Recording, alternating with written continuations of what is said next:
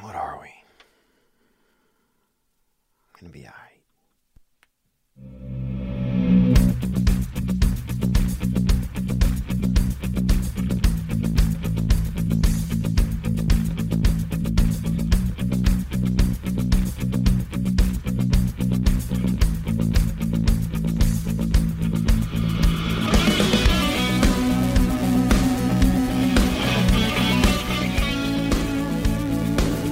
That banana.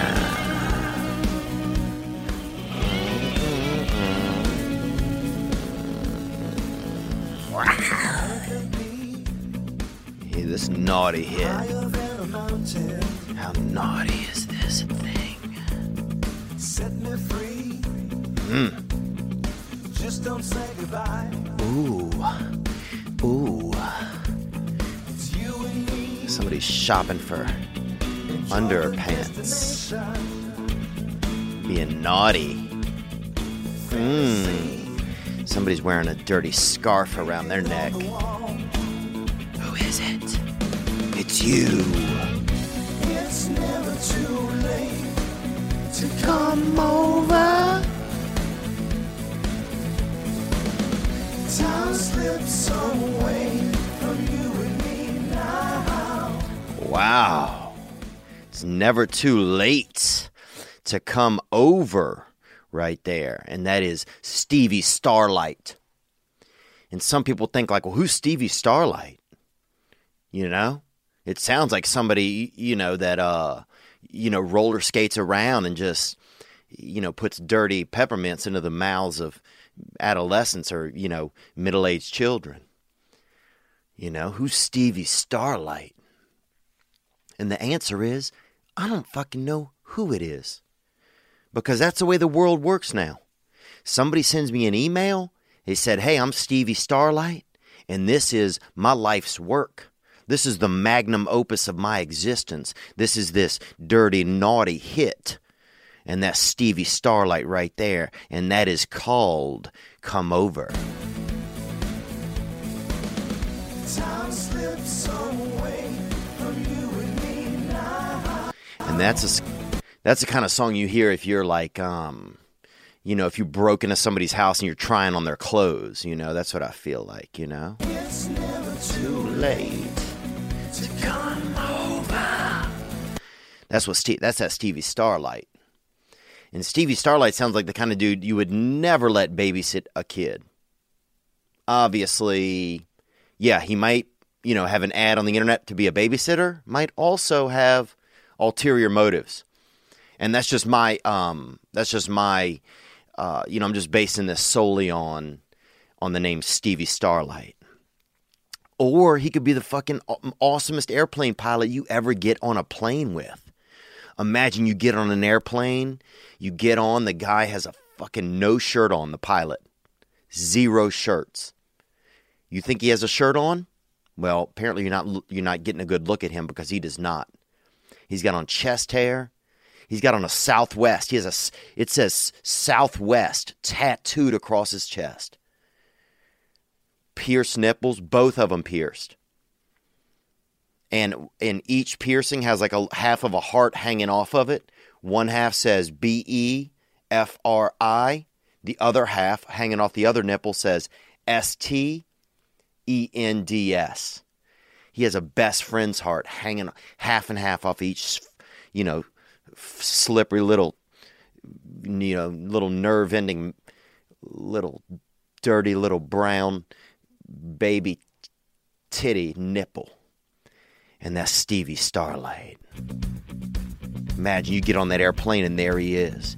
You're like, where are we going, Captain? And he just cranks it up.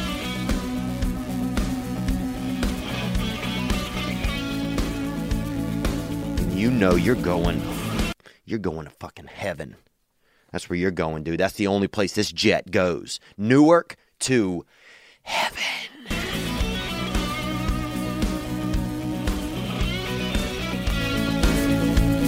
But you know what this is, guys? This is that comeback music.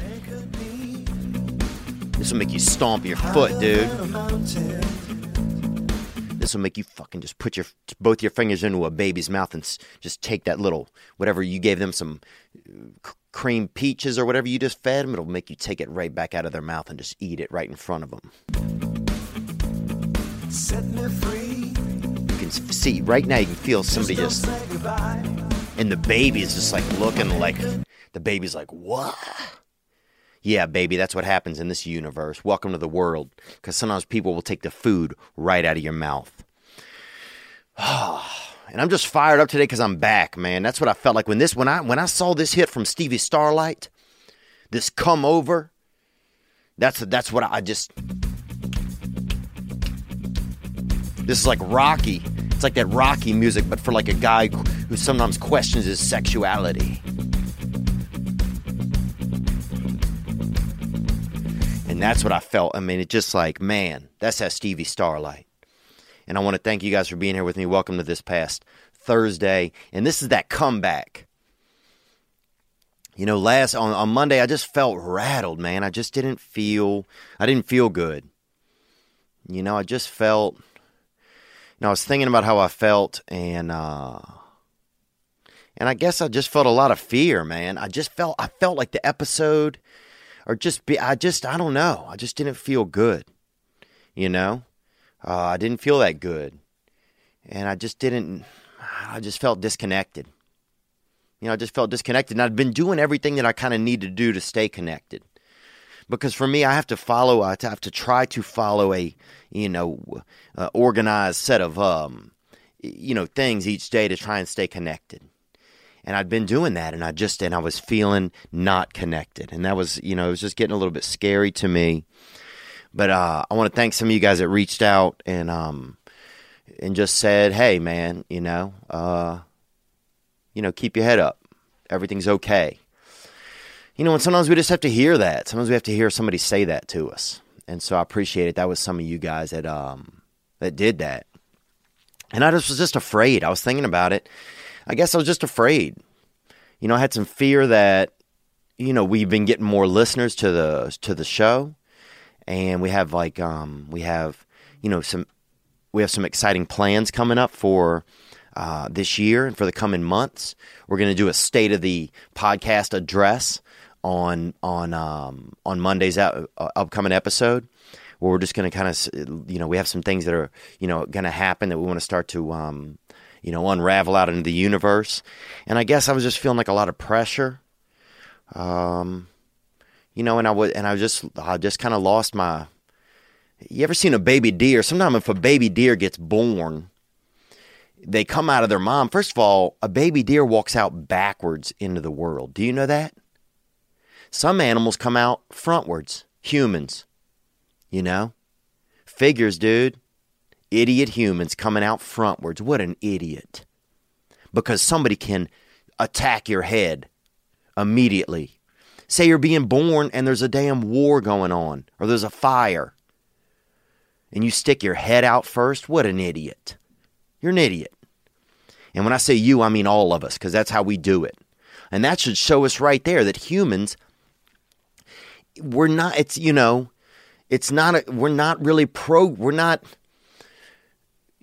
kind of just dumb a little. We go head first into the world. I mean, it's brave. It's adventurous. It's that pioneer spirit. But think about this. It's a place you've never been, because you've never been anywhere, because you're brand new into the universe as far as we know. And you're going to stick your head out there first. What a damn muppet. What a greased up, damn snicker-sniffing muppet. It's crazy. And that's why breech birthers, I trust a breech birther more often. And I wish that if we should all have to wear a little name tag that says if we were breech or head first. Because while head first, it's brave and everything, also way idiot. Yeah, never been to the universe before. I'm just going to stick my head out first. Psh. Well, that's nuts. So breech birthers, at least they're like, I'm going to put a toe into the universe and see how it feels. Maybe I'll put 2 feet in the universe. way more. And if a breech birth, if it's a fire, if it's a war, or if somebody lops their heads off, their legs off, you still got the rest of your body. You can still get born and go live out in the world in a wheelchair or on a skateboard. If you don't have any legs, sometimes when people don't have legs, you know, you can see them on the internet. It's a lot of some men in India, even they duct tape them to a skateboard, and that's their body is the skateboard, you know. They still have their chest and their genitalia and hips, but anyhow, you know, that's kind of, I was just fearful. I was just scared, you know, I think just some fear that there's a lot going on, and that, you know, and I was just going to mess up, you know, that I just lost my confidence. I lost my footing for a second. And going back to what I was talking about, a baby deer, they come in, they back into the universe. If you ever, sometime I'll stay up at night watching animals be born on the internet, you know, and I was watching funerals for a while, but my therapist said I should quit watching funerals because it's depressing. And I'll say this, dude, honestly, a lot of the funerals on the internet, extremely long, like most of them are Middle Eastern. I'm talking, you can watch it. There's funerals on the internet that are 6 hours long, not very bizarre, exciting, but also bizarre. But you can watch babies be born, but baby deers, they back into the universe. But when they get here, their legs are so shaky. You know, their legs are just long, they're almost just like marshmallow with hoofs on the end. Imagine trying to stand up on marshmallow. I mean, it's tough. It's almost, you know, it's, and sometimes if you do a lot of drugs or something, you can have that similar experience. But that's how baby deers are, and their legs shake, and that's how I felt. I just felt shaky. I felt like my legs and my neck and everything was just marshmallow.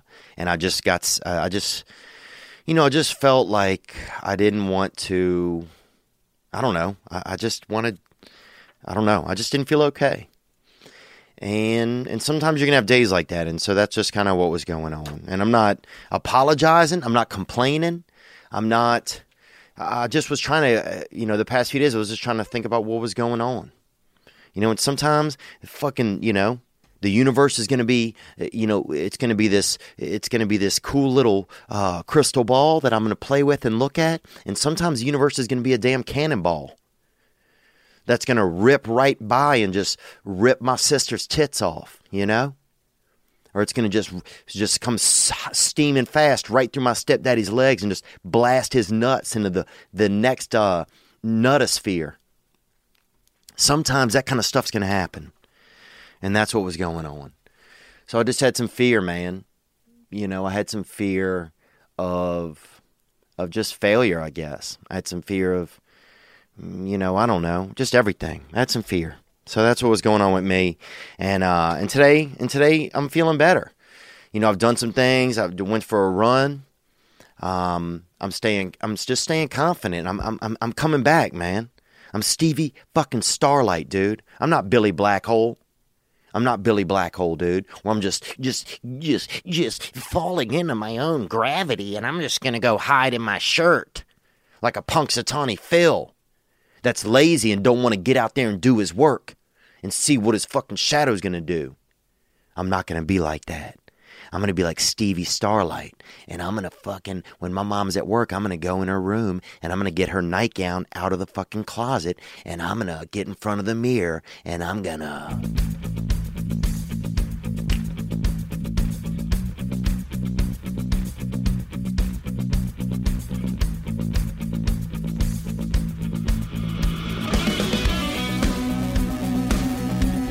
I'm going to be human. That's what I'm going to do. Thank you guys for joining me, man. It's Thursday. What's going on? What's going on in the universe? I'm here. You know that. You're here. I appreciate you guys for joining me. And I want to thank everybody for listening. I want to thank everybody on YouTube for subscribing. We're up to 25,000 subscribers. When we get to 30,000, I'm going to put out some new comedy content for you guys. We have the studio. We got some updates coming up. And I'll announce all that stuff next week, some cool stuff. But thank you guys for being here. What's been going on with me, man? What's been going on in the world? They had the State of the Union address.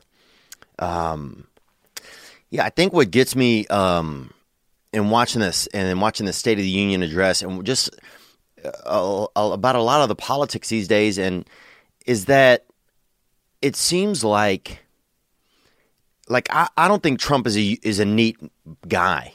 You know, I don't think he's a great leader. You know, I don't think he embodies, you know, I don't think he gets people. You know, I think he is a shisty businessman. But with all those things said, I don't want America to fail. Just, it seems like there's a lot of people out there that want Trump to fail and want our America to suffer, so that they can prove their point, or so that they can be right. And that, to me, that's where I don't understand what's going on. That doesn't seem right to me. Like, I hope that he succeeds. I hope that there's success for everyone. I hope that there's, you know, I hope that the political, that they are able to figure things out and they get it right, and that things change, you know. And I'm not even a politico. I'm not even a fan of politics. But if I don't think that, if I'm not hopeful, then who am I? Like, then what am I doing here? Then how do I even call myself an American if I'm not hopeful for better things in our country? You know, because it's like, even if good news comes out, if something positive happens, nobody, it's like there's so much, it's still negative stuff on the news. You know, it's still like, there's always like a negative connotation with it. Like, why can't we just be excited about something? You know, like black unemployment, they said, and there's caveats to this, I guess, but that black unemployment was at an all-time low. And you know what? I don't know. I didn't look into the stats of that. You know, I didn't look into it. But I'll say this, in my life, I've never even seen that on a ticker. I've never even heard that in the zeitgeist of what's going on. I've never even heard that uttered in the world. And so to have that be something that's said, that's amazing. I mean, when I was growing up, the only black people that had money were the Dallas Cowboys and people on that movie, Coming to America. Those are the only wealthy black people that you would see. And I don't mean that as a shun or anything like that. I'm talking, that is the facts. And those are the facts from my eyes. So those are just my facts. You know, when I was growing up, there wasn't a rich black man in my town. You know, I remember my mother for a while dated a man who was black and Jewish, and he was, and I guess he one of his parents might have been white, or one of his parents, I guess, was Jewish and white, and then one of his parents was black. And he was the closest thing I'd seen to a wealthy black man, you know, but, and he was from New Orleans, but I didn't, you know, it wasn't something that was going on.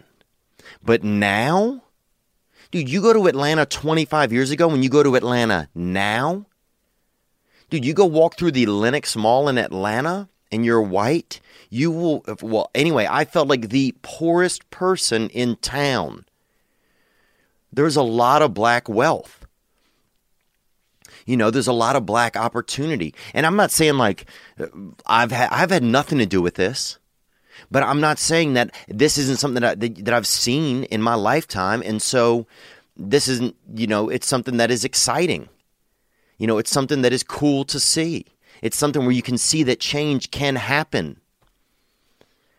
You know, so if I hear a stat like that, or if I hear something that's positive, you know, I'm still going to be hopeful for America. Whereas I feel like there's people out there that even if, say if, you know, the current political regime solved all the, say if they cured cancer, that there's people out there that would be like, nah. Like, you know, like they're just, and at that point it makes me wonder if I'm thinking that way, is it more about me? Like, what's wrong with me if I'm stuck on that? That, oh, it's, yeah, I don't, because then it's not like I really am interested in the world being a certain way. It's in, I'm interested in the world becoming a certain way, the way that I want it to become that way. Or something like, you know what I'm saying? I don't know. It's just, I just don't understand. You know, there's so many people that just don't even seem hopeful. You know, they're like love, you know, love. But then, you know, everything on television is just, so, there's just so much hate. It's like, how are you going to get to love if all you're doing is hating all the time? You know, it's the same thing that I, you know, that makes you like, I don't like people that hate so much and so many, you know, there's, you know, you see, read so many articles and so much anti-USA, anti-American, anti-Trump sentiment. And I get it. Like, Trump is not easily likable at all. But if you're sitting there hating him and then also hate and not wanting any success for the next few years that he's in office or whatever, then what does that mean about you? Or what does that mean if that's me? What does that mean about me? Like, is it more about what I want, or is it more about what's, you know, that people, that things could actually get better? You know, and how do I get to, and if all I do is hate something, where's my love? You know, I mean, there was, dude, growing up, there was so many, like, it was, you know, it was tough. I remember there was, you know, it was tough growing up in a community where there was so much poverty in the black community where they had just generations of lack of education, generations of lack of desire, generations of lack of opportunity. And then it got to the point where, you know, the kids that some of the kids that I would grow up with, they just had nothing. They didn't have anything inside of them. You know, and I'm not saying this to make fun of them or to point fingers at them. I'm saying this because, like, there would be instances where, you know, I would get jumped by black kids, or I would get, you know, threatened, or I had a girlfriend that used to get, you know, molested, if you will, by, you know, a tougher black guy on the school bus. And at the time, like, you know, I didn't understand a lot of that stuff. I didn't understand a lot of, you know, where some of these kids were in the history of time and in their lives, you know. But I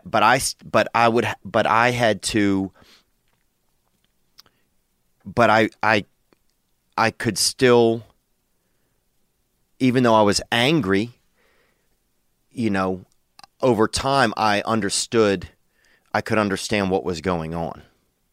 You know, I could understand that, sure, even though, you know, some of this behavior is out there, and some of it, of course, is whoever's fault it is, the actual person doing the behavior, it's their fault.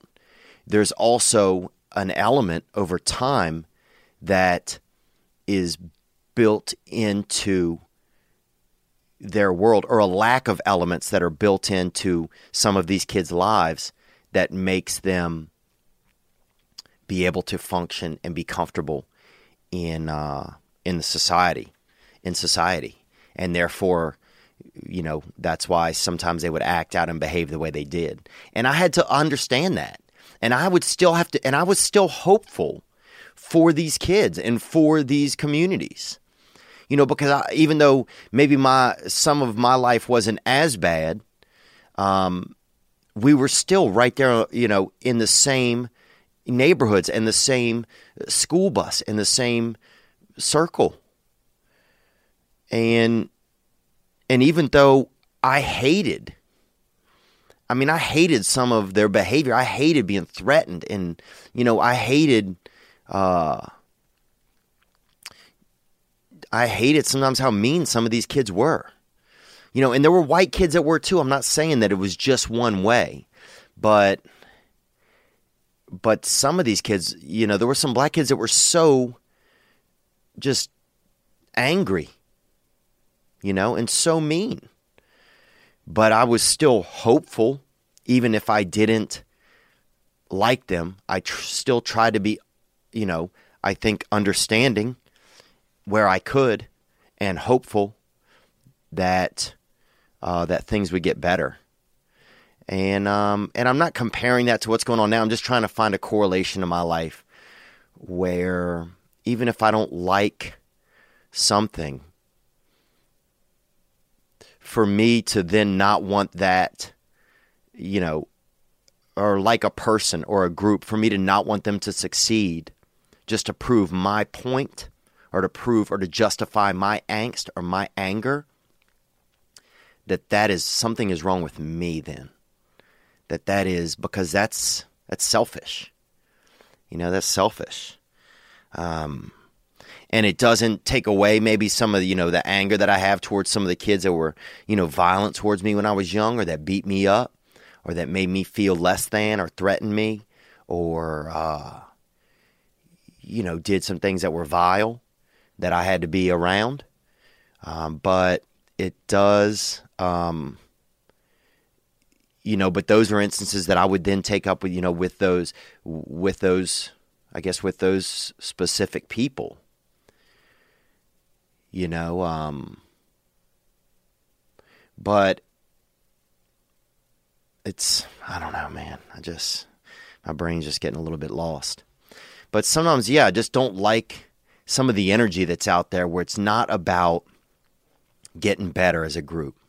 And there's not even a look towards that horizon. There's just I want to see some failure so that I can be right. Because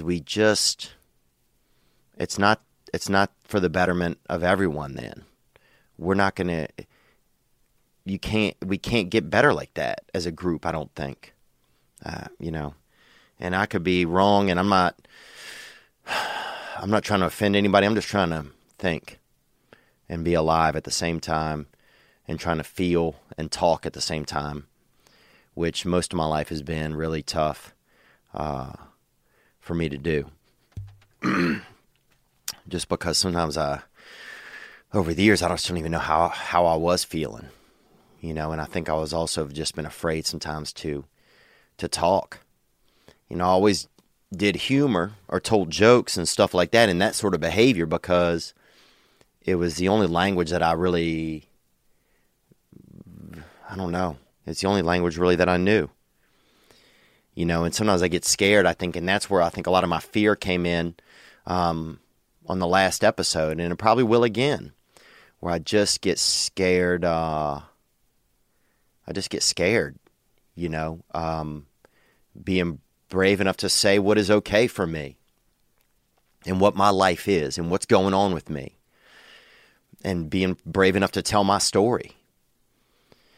You know, and nothing, honestly, dude, nothing has made me feel like I moved out here to Los Angeles to be more free, you know? I mean, I love Louisiana. I love my home state. I love, you know, that small town vibe. I love a sense of community. That a sense of community saved me from who knows what. Saved me from a lot of stuff. There's a lot of people that lended their heart and their, you know, their concern and their home even to make me feel okay. But I get out here to Los Angeles and sometimes I can't even tell. I feel like my story doesn't even exist, you know, because suddenly there's just this, you know, ghost in the air. There's this thing where people want to They don't want to look at the big picture. They want to be right. And some guy out here who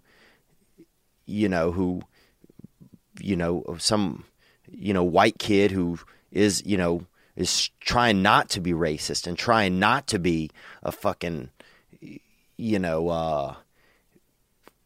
trying not to be a pervert for sure. I'm always trying that. I mean, everybody knows I'm trying not to jerk off locally or even when I'm out of town. But, it's like, just because I don't sound and look just like everybody who's just on this, this cookie cutter plate that I'm not accepted, or that immediately people just look and judge, even though Hollywood's always about like, oh, love, love, acceptance.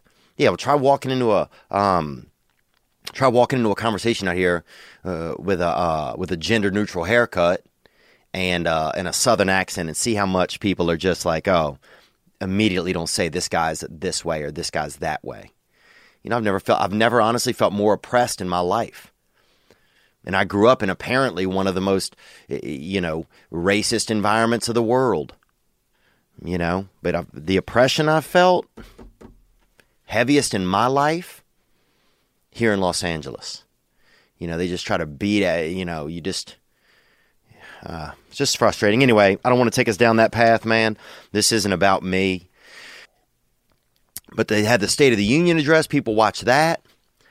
There's been a lot of talk recently, a lot of people asking me on social media about Tom Segura, and he is a fellow comedian, and he's a very unique man, and he has a great podcast called Your Mom's House, and he made fun of Louisiana. He was making fun of Louisiana in one of his comedic sets, and he was talking about Louisiana and build a wall around it. And he talked about, he used the word retarded, and there's just been an uproar about it. And a lot of people asking me how I feel. And what's funny is before I even knew that this was on television where people could watch it, or on Netflix where people could watch it, I heard Tom do that bit. I heard Tom do that set at the Comedy Store a couple of months ago, and I'm sitting in the back. And dude, my first feeling was that I was offended. I'm like, man, what the fuck, dude? You're gonna make fun of Louisiana? Why don't you make fun of one of these, one of these show-offs, one of these know-it-all places? Why don't you make fun of a Los Angeles or a New York, or, or a California or New York? Make fun of a know-it-all kind of place. I'm like, you're picking the lowest hanging fruit there, Tomcat. And then I'm watching and I'm like, and then I realized I have a part in my Netflix special. There's a bit where I make fun of Mississippi, which is an even easier place to make fun of. So that's when I realized, this is just jokes. Even though it might first hit me a little bit uncomfortable because that's my home state, that these are just jokes. I mean, I could go, I could raise rebuttal up forever. Louisiana Purchase, one of the greatest deals ever in the universe. We did that. You're welcome. Okay. Bought most of America for 10 cents an acre. Boomtown. I could say that. I could say that, one of the pseudo birthplaces of jazz. I could say that we've had, a lot of amazing people come out of Louisiana. I could say, some of the greatest recipes. Dude, come on. They got some trout. They have some trout down there that if you eat it, that one of your deceased grandparents could probably get that taste in their mouth, even in their skeleton, wherever they're laying. They could get that taste in their mouth. And so that's when I realized, I could rebuttal, but the thing is that it's jokes. And that's Tom's take on it. And he said, build a wall around Louisiana. And so that's his take. And that's it. And I just have to, I got to realize some things are just jokes, especially because if I start to question, I can say if I think it's funny or not, but if I start to question what he should be able to joke about, it's like, come on. And especially in the South, we should be able to take a joke. There's a lot of places that cannot take jokes, but I don't think that the South is one of them. And you know, and Tom has to go down there and perform. And I'm not going to, people are asking if I'm going to be a security guard down there, if I'm going to be down there opening up. Not that I know of. You know, but good. And I wish Tom the best down there. I wish him the best. You know, a lot of famous people have been killed. And even if, you know, if somebody shoots him up, a lot of famous people have been killed in Louisiana. A lot, man. Huey P. Long, Pistol Pete Maravich, Steven Seagal, Jim Croce, or Croce. Larry Sweeney. There you go. So, you know, it's anybody's ball game down there, Tomcat. Good luck. You know, good luck. And but I'm not. I can't be offended. So I have to. I think we're almost getting in living out in Los Angeles, and even just being in this world today. It's that offensive that it's becoming that culture. It even infects me, because I wouldn't usually get offended. But my first thought was to be offended. And I think my reasoning was, I just feel like that the South and that the Midwest, these places have been picked on enough. You know? But then when I look at my own work, even though I'm from one of these places, here I am picking on it. So it just, you know, at that point I just got to realize that Tom's just telling jokes. And then it made me think, well, maybe I should find a braver place to make fun of. I mean, at least he picked Louisiana. I picked Mississippi, which is even, you know, which is which, you know, usually it's like you go down, like every state makes fun of another state. Like, oh, yeah, well, you know, North Carolina's like, oh, well, you think we're shitty? What about South Carolina? And South Carolina's like, oh, well, you think we're shitty? What about Kentucky? And Kentucky's like, oh, well, you think we're shitty? What about Alabama? And it keeps going. But then you get to Mississippi, and Mississippi's like, oh, you think we're shitty? Well, and they don't know, because there's no other states left. But then also you go to Mississippi, man, and you find some people that are, you got a lot more weight. You go to some of these, you know, you go to some of these southern and midwestern states, man, you have so much more good-heartedness. You have so much more people actually living their lives and getting to know each other, you know. I mean, Los Angeles, we sit in traffic. Everybody acts like it's so diverse out here. Like, yeah, there's a lot of different types of people. But it's not like they interact all the time. Everybody's, for the most part, seems to be in traffic, driving to their own little insular universe. Like, there's a lot of, like, you know, there's little neighborhoods where everybody's kind of very similar. You know, it's just like, then we go into our homes and talk about how, and people talk about how diverse and how loving they are. But I've known my neighbors way less when I've lived in Los Angeles than I have any other place that I've lived in America. And that's true. I've known my neighbors more in other places, including New York City, South Carolina, New Orleans, Arizona. I knew my neighbors more in those places than I have living here the entire, and I've been here for probably about 13 or 14 years. Now, I'm not saying there's not great things about California. You know, I'm not saying there's not great things about Los Angeles, but as a place where there's a strong sense of community, anybody who tells you that there is, I think, is not realistic. I think that's it's very me. Everything is very me out here. And I don't even know why sometimes. I don't even know why I feel that way or why it is that way. You know, I actually met a man on the street earlier, and this was like the first time I said, yeah, hey, man, I live right down the street at this address. And if you ever need anything, you know, if you and your wife ever need anything or whatever, you know, I'm down the street. And I just realized this was just tonight when I went on this run. I was like, man, I've never even said that shit to anybody before. So I don't know. I mean, the only time I knew, I had a neighbor at one of my old places, and he had husbands or men. He, you know, preferred the pleasure of men. And they used to get up there, and sometimes, dude, I'd be laying in bed at night listening to these men make love kind of in the distance. And,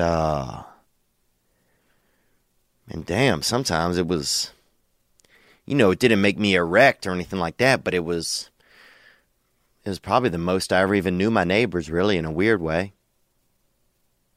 You know, it's probably the closest that I got to knowing any of my neighbors. Was sometimes listening to this man who used to make soap. He also made soap. He was a soapsman or a sudsman. I don't even know. I could look it up on my internet's having trouble.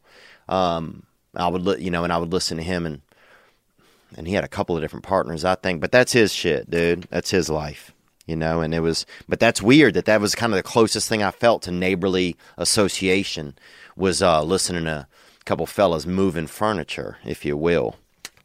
You know, a couple of lunch hunters, you know, people hunting, just getting into the dark arts out there. All right, let's get into a little more stuff here. Let's get into a follow-up from some of the stuff that happened last week. You guys hit some calls, and I really appreciate it. I'm not going to let you know a bunch of dates, but I will let you know if you look on YouTube. A, I'll ask you to subscribe, please. And B, I'll let you know I got this Onward t-shirt. And they got these Onward shirts now at theovon.com/store, S-T-O-R-E, where you can support the podcast. And that is what is going on. I'll let you know, I'll be in Portland next weekend at Harvey's. And we're going to go meet up with the Hamster Rancher. So they had a man that called in a while back, and he ranches hams. And this gentleman, we had a conversation with him the other night. On the phone, on the telephone, and he's still out there working with them, and he was feeding a couple of them, you know, and by bottle, not breast, and that's, you know, and that's the way to do it, I guess, if you're feeding a big group, and especially if you're not related to them, if you're a man. But he was doing that, and he was being out there and being regular with these animals, and so we're going to go meet up with him and get out and see a lot of these beautiful hamsters, and so I'm very excited about that. So I'm looking forward to that next week. But we had some calls that came in from you guys in response to some stuff that was going on last week, and I want to get into some of that right now. And these are going to be brought to you by Gray Block Pizza. And Gray Block Pizza, that's over there at 1811 Pico Boulevard in Los Angeles. And I'm going to read you one of the different type of pizza they have right now. And this pizza called the Neve Bianco. The Neve Bianco. And that's red onion, fresh sliced tomato, mozzarella, ricotta cheese with garlic basil on a garlic pesto sauce. And that's that Neve Bianco, 1811 Pico Boulevard, Los Angeles. Go to Gray Block, get that hit up. And we're so grateful to them and happy to just the support that they've given. Also grateful to you guys over at the Patreon. And links to Gray Block, and Patreon are going to be in the comments. You can grab those and check them out and see what they're doing. We had a guy call in last week, and his wife had been drinking, and she'd been getting that liquor, you know. And when a woman gets a liquor in her, and look, I'm a feminist as they come, you know. You want to see a lady out there doing something wild? Let's see it. You want to see a lady? I mean, look, I think ladies were doing just fine. They got the Statue of Liberty. What else, dude?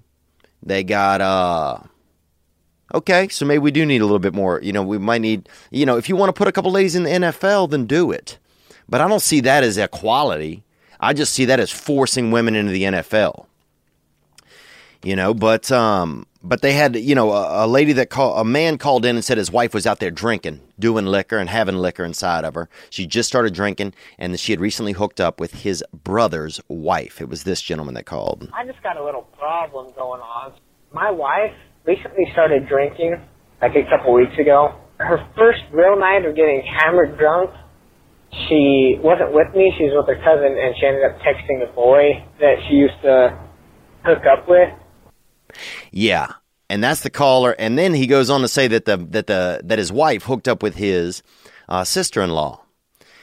And look, I mean, I've seen some things on the internet, you know, and I've been out there on some of them, you know, crazy websites where you hear them blowjobs going on, and some of them sites have good blowjobs on them, you know, sound like somebody's washing a car, you know, or putting a sponge in a bucket.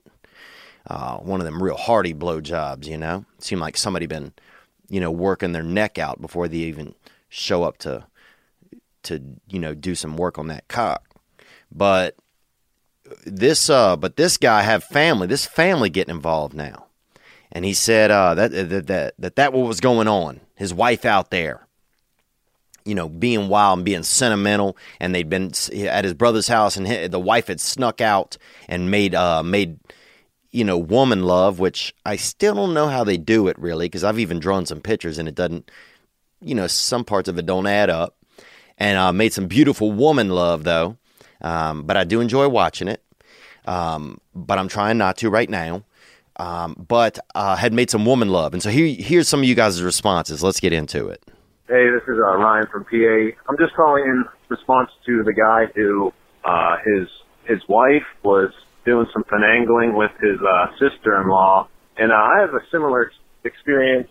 My ex, she hooked up with a local lesbian once behind my back. Quite frankly, that enraged me, because not only it just seemed like a breach of trust, and I'm not really into lesbians and stuff like that, so it didn't really excite me. So I think it's normal to be upset by that.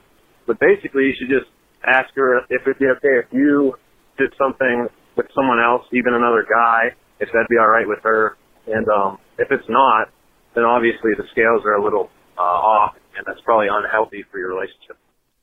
Wow. Okay, and I appreciate that call, Ryan. Thank you for calling in.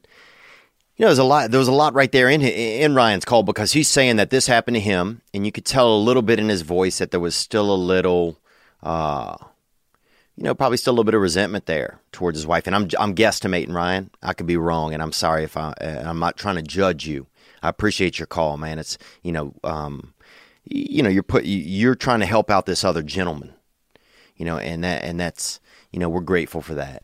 But, your wife hooked up with a local lesbian. Now, that's the thing. Now, sometimes some lesbian women will even seek out a small community where there are not a lot of lesbian women, because then they become that maverick. They become that sweet treat in the distance, because they have, they probably have a lot of lesbians. They have nice etiquette, nice things going on. They got, they're active in the community, and so then they're meeting women. And then if a woman has trouble with her man, next thing you know, who can she go talk to? Who's always available? That lesbian, that local lesbian. And so next thing you know, you're over by that local lesbian's house, and that's a beautiful little trap they got going on. Now, man, as a man, I'm envious of lesbians, because they can set up the same old little trap to meet ladies that we used to set up, but our trap's been figured out. I can't just talk to a guy's wife and have it seem like I'm not up to no good, or a man can't do that, but a local lesbian can do that. They can be like, oh, come over, let's do some, I got this new full body crossword, or, or I got this, new juggling kit. Let's learn how to juggle, or let's do something. Let's bake, let's bake these, I'm with her cookies. And next thing you know, they're falling in love, these two women. And so obviously, Ryan said that his wife, had made out with a local lesbian, and that even though it was a woman, that challenged his comfort, and he thinks that compromised his confidence in the relationship, in his relationship. And so he is recommending to you that you ask her if you can do the same thing. But now here's the problem. If a man goes and does the same thing, then the man is out there and he's involved with other men. And that's fine, but it's, for some reason, there's still this thing where it's not as, what is that? Excuse me. What is that thing? Because if a woman goes out and about and is I don't know if they call that a lipstick lesbian, but if your wife goes out and about and makes out with another woman, it doesn't seem as taboo as if your husband goes out and just makes out with another man. Is it because that trying, or a woman being a lesbian is more, is it looked at easier? Is it just different? Is it because the sexual act, if a man goes out with a, if your husband, if a woman's husband were to go out and be with another man, that sexual act is more, it's more aggressive? Is that what makes it seem more taboo? Because Ryan here is telling this man, well, ask your wife if you can go be with another man, if you can go do the same thing. And if she says no, then hold her accountable because what she's doing isn't fair. But I'm going to say, Ryan, I think it's, that's good advice. But then if he goes out and does that, he has to go. What if she says yes? Now he has to go be with another man just to get even with his wife. So now he's out there blowing dudes, and just frisking out in some dudes, in some fella's kitchen or whatever, or by candlelight, watching old episodes of Magnum PI or, who knows, and he doesn't even want to be. He's just trying to get even with his wife. That can be a little bit scary. So that's another option. You can get out there and philander with other men locally in order to make things even with your wife, see how she feels. And maybe that's not a bad idea. Bring home a beautiful little Fauntleroy gentleman. Next time you and your wife are about to sit down to dinner, there's a little at the door. And who's that? Oh, that's just my buddy, Randall. Spelled R-A-N-D-L-E. And next thing you know, Randall comes in. And he's being wild, and he's got a new necklace or something. And next thing you know, all of you guys are, it's Taco Tuesday. But Randall's over there snacking on some taquitos and trying to send your wife a message. Snacking on some thick taquitos and trying to send your wife a message. Maybe that's how you do it. Maybe that's how you show her, how it would feel if the page is returned. Let's take another call here. Here we go. Theo, what's this trip you got me on? What's up, brother? My name is Joe. I got some advice for this fella that his wife is getting into the dark arts via the way of the alcohol. I guess this is the first time she started drinking. And she was straight-laced before this happened, and then just took a few drinks of alcohol. Now this behavior has come about. I would suggest that she probably stop, man, because that's a slippery slope, man. I can see her in 6 months down in Tijuana getting double-dicked by two dudes while snorting coke out of a hooker's ass or something. You know what I mean? Woo! And that's Singing Joe right there. And Singing Joe, that's a deep, that's a long. So you're saying if she has a little bit of liquor, and next thing you know, she's texting ex-boyfriends. That's the part that gets me even more, is that she's texting a high school boyfriend. You guys are married. She's texting a high school boyfriend.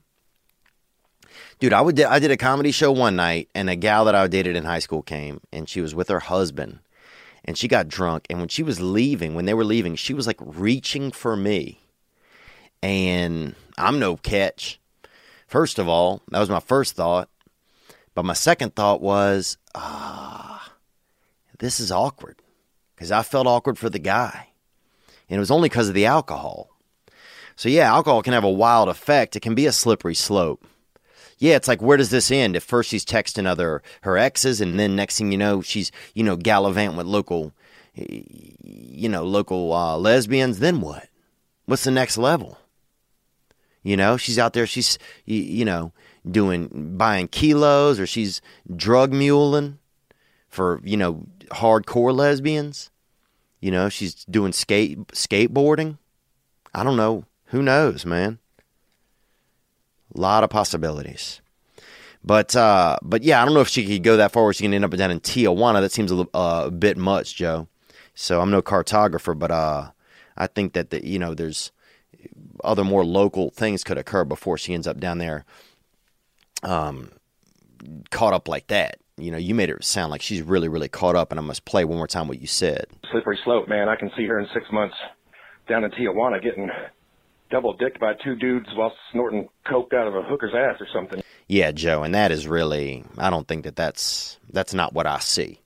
And I'm no crystal baller, but that's not what I see. Let's get another call. Here we go. Hey, Theo, this is Nathan in Anchorage, Alaska.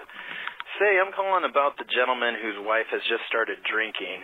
He said he was confused If he's supposed to like, you know, girl-on-girl action, most guys do. Well, first off, guys like girl-on-girl action when they are involved. That's true. Because then all you're thinking about is being left out. It's like looking at pictures of your friends at the beach. You know, being at the beach is cool. Looking at pictures of your friends at the beach, not as cool. But thanks for calling from Alaska, man. I like Alaska, and I like callers from Alaska because Alaskans have time to think. You know? And Nathan from Alaska, he you know, sometimes it's nighttime up there. It's nighttime up there for like 4 months. That's crazy. If you don't think if you have a boogeyman under your bed, you're dead. You have to. 4 months, there's no way that the dark arts don't really creep up over the horizon. Nighttime, 4 months. That's got the devil signature all over the bottom of it. Let's hear more, Nathan. If he's sitting on the sidelines watching his wife hook up with other chicks, maybe it's not quite as fun. Sounds like her drinking has really escalated. She just started drinking. Maybe show her the ropes a little bit. You know, you don't want to do 15 Jaeger bombs in 15 minutes. Yeah, that could be it. You know, that's a way to do it, is to try drinking together. I am concerned with why she just started drinking. You know, maybe she's just getting a little bit of her college out, you know, of her, you know, she maybe, did she miss that experience? And that's what she's getting into, you know? And there's like some adult fun camps that you guys could go to. I know it's like a crazy idea maybe, but there's like these summer camps you can find online for adults. It's like 3 or 4 days you fly in, and it's like a big party where everybody gets to have fun. There might be some swinging, you know, swingers going on. I'm not sure, but I've seen some photos, and some of the people on there look a little bit like they'd be into swinging. But that could be it. You know, that's an option. You know, but if she's getting involved in, you know, if already she's reaching out, you know, like, I mean, dating your brother's wife, that's just, it's that what's next? You know? You know, she's snuggling, you know, she's sneaking into your grandmother's bed. Like, what is next, man? You know, she's doing, you know, hospice care for your grandmother, but taking things to another level. Like, what's next? So that's, you might want to look into that. You might want to look into that. But yeah, I'd stay cognizant of what's going on. You know, because that's a lot. You got a lot going on right there. You know, but I would communicate with her how you feel, so that if she, you know, if certain behaviors occur or continue to occur, and she knows how you feel, then at least you're going to have, in the court of emotion, when you guys discuss stuff, your case is going to have a lot of your case will already have been presented along the way. You know, so trying to communicate, I think, could be helpful there, but I don't know. Yeah, but she started, you know, found that local lesbianism, man. I remember they had a couple ladies in our town, furniture movers. And these were some early lesbians. Back in the day, a lot of lesbians were in the furniture moving business and antiquing.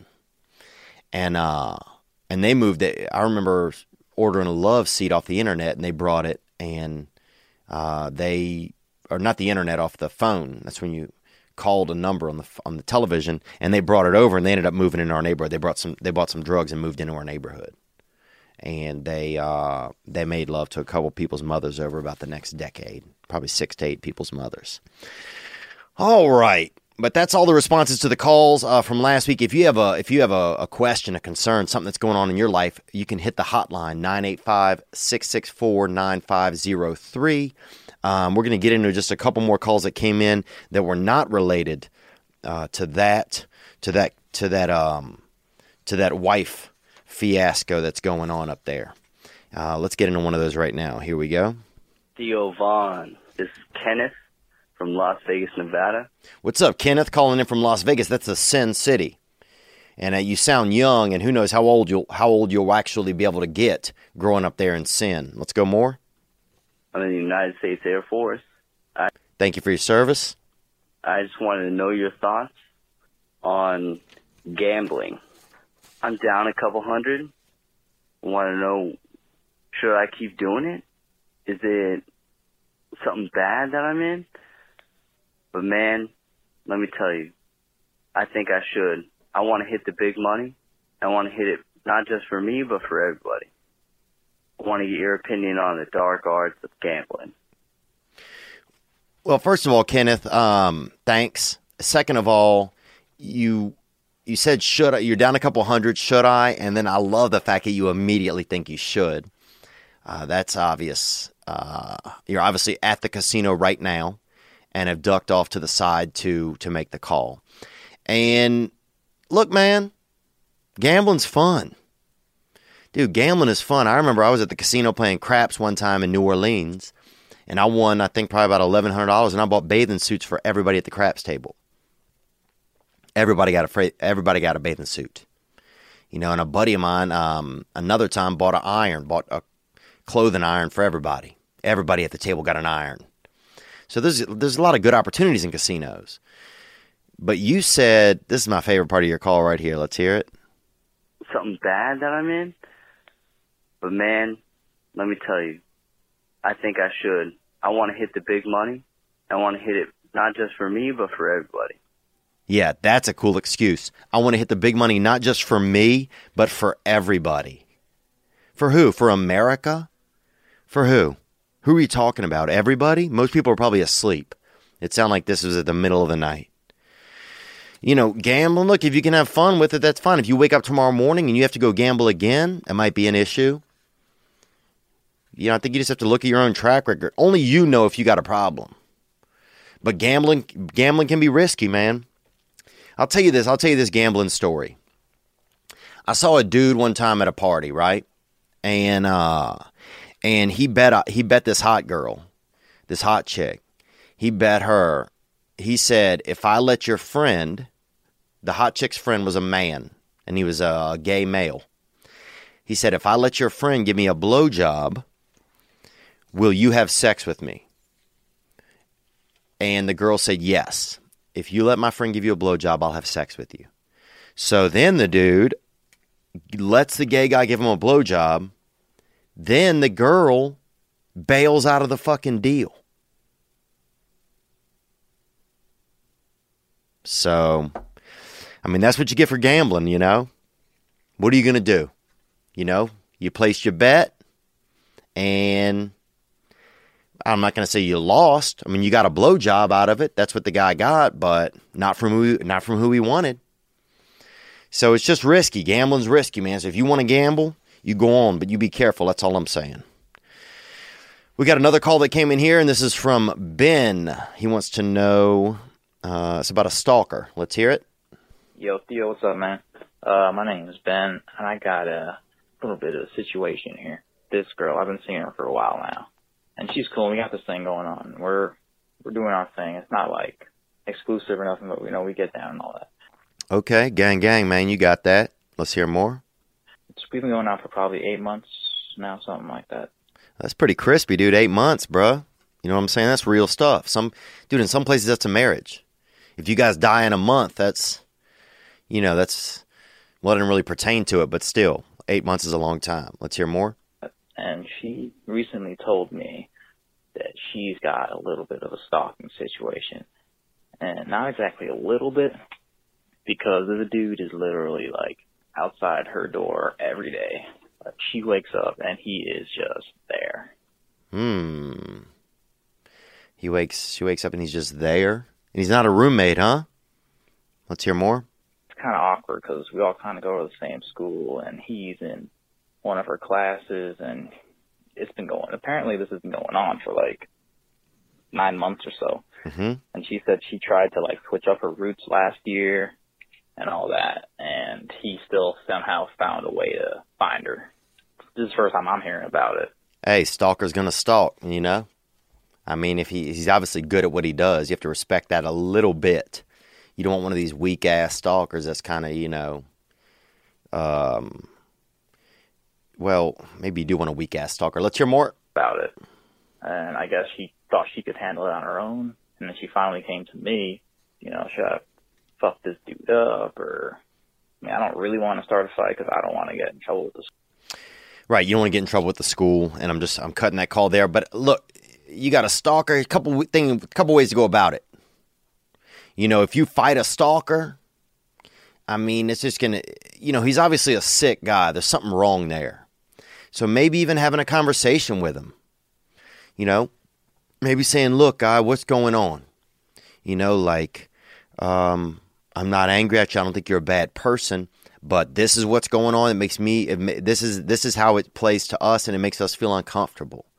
You know, like, you know, I'm trying to have a relationship with this girl, and you're trying to fucking, you know, hang out in the garden and looking through the windows, and it's not, we're not working conducively together.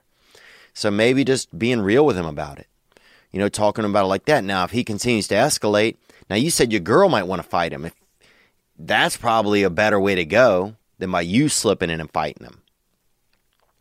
So at least that way, you know, it's her, because these days, if, you know, a woman can beat up a stalker, and that's nothing. I mean, that's like, nothing's going to happen to anybody, you know, not to her. You know, I mean, it's carte blanche on stalkers right now. Every stalker's getting their ass whipped by, you know, a lot of women are kickboxing and everything just to beat up stalkers. So if you even used to stalk and don't anymore and have moved on from it and even started your own family, women are going to track you down probably and beat your ass now because they can. It's that time. Time's up for stalkers.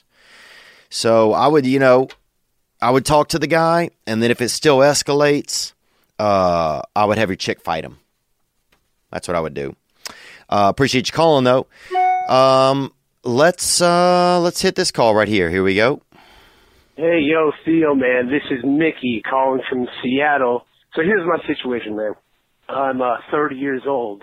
Thanks for calling in, Mickey from Seattle. And I will actually be up in Seattle or Tacoma next in a couple of weeks. Next month, I think. Onward.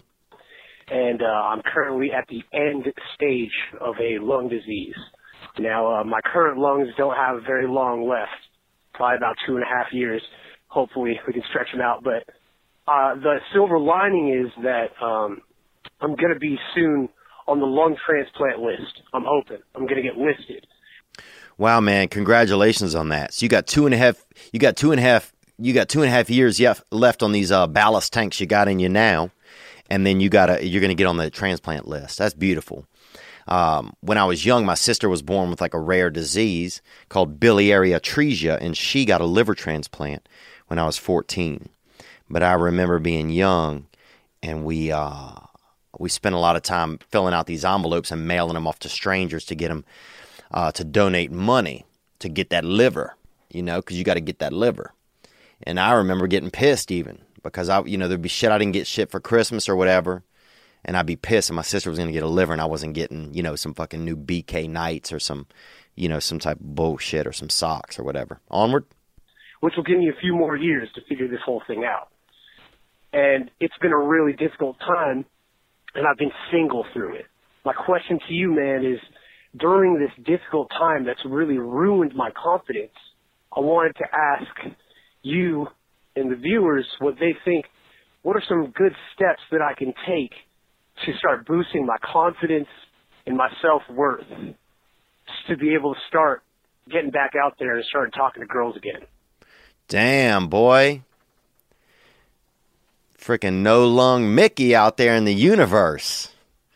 You know, he got that a couple years left on them lungs, and he trying to inhale a little bit of love into his life, it sounds like. Man, that's brave, you know, that's ballsy, you know, because a lot of people, they got a couple years left. They could, and it's obviously, it sounds to me, it's obvious you're looking for a little bit of love, a little bit of that aorta pump, you know, you're trying to get that hitter up in your systole and diastole, because if you're looking for sex, you can get sex. You go to backpage.com, you go to eros.net, you go to freesalmon.net and get sex if you want it, but obviously you're looking for love. So that's, you know what, maybe we leave, look, guys, if you have advice for Tom, this dude's got 2.5 years left on his lungs, and I'm guessing if you don't get new lungs, you know, it's a breather's ball game out here in the universe, and I'm not trying to be cold to you, but you probably know it better than anybody, Tomcat, or Mickey, sorry, I don't know why I called you Tomcat, because I wasn't paying attention to my own thoughts, but Mickey, it's a, you know, it's a breather's game out here, and if you ain't breathing, you out. And I hope that doesn't happen for you, man. But, and what I would like to do is, yeah, I'd like to ask our callers if you have advice Mickey's got a couple years left, you know. He's got them terminal lungs. Dude's got, you know, he got them, he's coming in light in the lungs. And what do you suggest for him? You know, how do you meet a lady? Some girls might think it's cool. You're not even going to be around for a long time, you know? Like, I mean, damn, that's dark. I'm sorry. I guess I'm feeling kind of maybe a little bit dark, but that might be a good pickup strategy, you know? Hey, guess what? You know, you only got to date me for a couple years, you know? Like, maybe lay down some money on your life insurance and, you know, hit a lady up that way. It's a dark take, but I think these days, if a woman has a sense of humor, she'll like that. You know, because women want that rescue, and you got that rescue right now. You have that rescue that's all over you. You know, women want that, you know, that they want that man on that transplant list. They want that man who's, you know, long, you know, maybe is, you know, on a kid, you know, having a kidney issue or something, you know, has been in a, you know, a fire or something. Women are intrigued by that. They want that rescue. It's in their blood to want to help. So I think you're going to have that going for you. But how do you boost that confidence? Yeah, that's wild. You know, that's really, really wild. But I think it probably comes back to how do we all boost our confidence? And part of it is just, you know, I don't know if maybe some women have let you down or made you feel bad because of this issue. But if they have, man, you got to get back on there and just keep trying, you know? It's just like last week when I didn't even know if I wanted to, you know, I couldn't do it, but I just, you know, came back this week. You know, I had to freaking strap my lungs back in, get back into the studio. But I can say this, man, I'm going to be up in Seattle, up in your area, in Tacoma. Let me look and see when I am. Maybe we can find you a date. What about that? That's a good idea. I'll be up there in March 15th and 16th. I'll be in Tacoma at the Comedy Club. So, ladies, if there's anybody that lives in Seattle, or if you're a man and you have a friend that live out there that might be interested in meeting a guy like Tom, you know, that ticking Tom bomb, because that dude only got so much time. Oh, it's not even Tom. His name's fucking Mickey. Damn. Fuck, dude. Sorry, bro. Well, look, bro.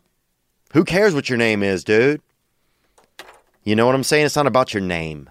It's about, you know, that you have bad lungs and that this is, you know, that what are you going to do? And I'm going to try to boost your confidence a little bit by saying, let's catch up when I'm out there in Tacoma and let's get you a date. That's fucking tricky Mickey, dude. You know, he's got them tricky airbags inside of him. You know, he's got 2.5 years left on his lungs. He's got them leased lungs.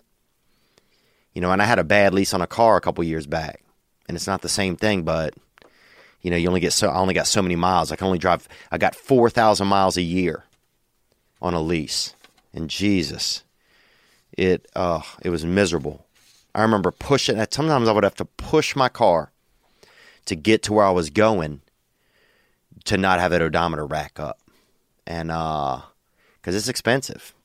But yeah, let's see if you have any ideas for Tom for boosting his confidence when he's under the gun of physical impairments. I know we got a boy down there in Alabama who doesn't have a leg, and he stays confident.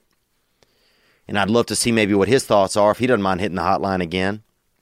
If you have an impairment and you deal with the confidence, but you got some ideas for my boy, why don't you hit us up and let us know, and we'll see if we can't help him out. That's exactly what I'm thinking right there. Let's take this one last call right here, and this is from Tom. Here we go. Hey, Theo, it's your boy Tom from rural North Carolina. I've been kind of dabbling in the dark arts recently. And this dark artist, Tom, from rural North Carolina, and I do remember you, Tom, early caller from the beginning of the show. Thank you. I've been talking to this chick online, super cool, but she's got a boyfriend.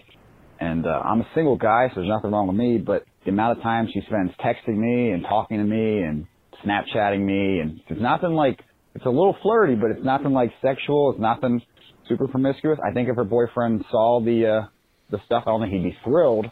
I don't know what I'm doing is right. Like, I really like the girl a lot. I think she really likes me a lot, a little bit more than just casual friends. She's not happy with her current boyfriend, but she's not necessarily looking to leave, and am I doing the right thing with doing this? And if she's doing it to this guy, you know, will she turn around and do it to me later? Or I kind of feel shitty doing this to this dude.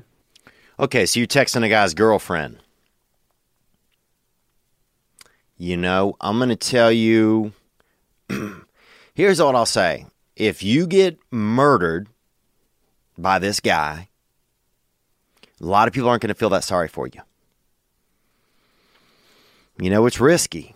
You know, you're fulfilling a need, but you're not, you know, you're not standing up for yourself. If it's just risky, man. You don't know that dude. You don't know what he's into. You don't know how much he, you know, he might have anger towards his, he might have anger towards her. He'll take that out on you if he finds out. You know, it's risky. It's risky, dude.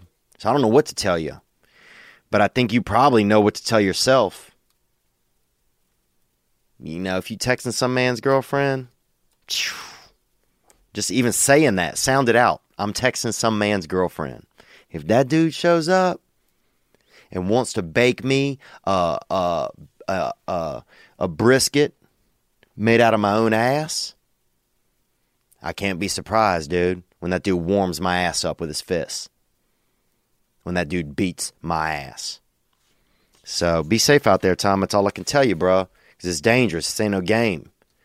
That's like little Kenneth out there gambling. Out there down 200 wanting to win money for America. You know? When people's out here having it, doing, you know, getting blowjobs from, you know, people of the same sex when they don't, when that's not what they planned on. The dark arts abound, Tom. And if you don't believe that, then I don't know what to tell you. But if you guys got some advice for Mickey, then hit us up on that. And, oh, how ironic that I kept messing up the name Tom. And then a Tom actually was our last caller today. But thank you guys for supporting the podcast. You can find all the dates at theovon.com/tour. You can find links below. And we'll be back on Monday with a little bit of the State of the Podcast address. And that's it, man. I want to thank Stevie Starlight for hitting us up with that hitter out the gate today. Let's take it away again. We're back. Look, if last week didn't go great for you, come back. Make that bounce back. You know what I'm saying? Onward. We back.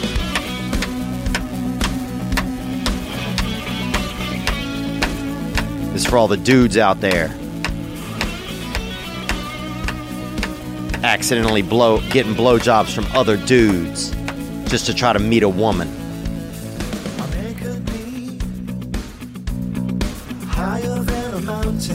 For all the gents out there who don't even have any lungs and they're just trying to meet a woman, just trying to get one more hit of love.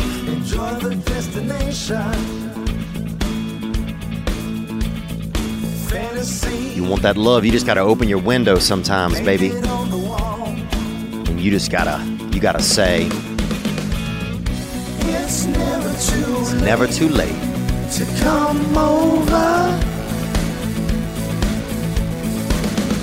Time slips away from you and me now. Let that love into your universe, baby.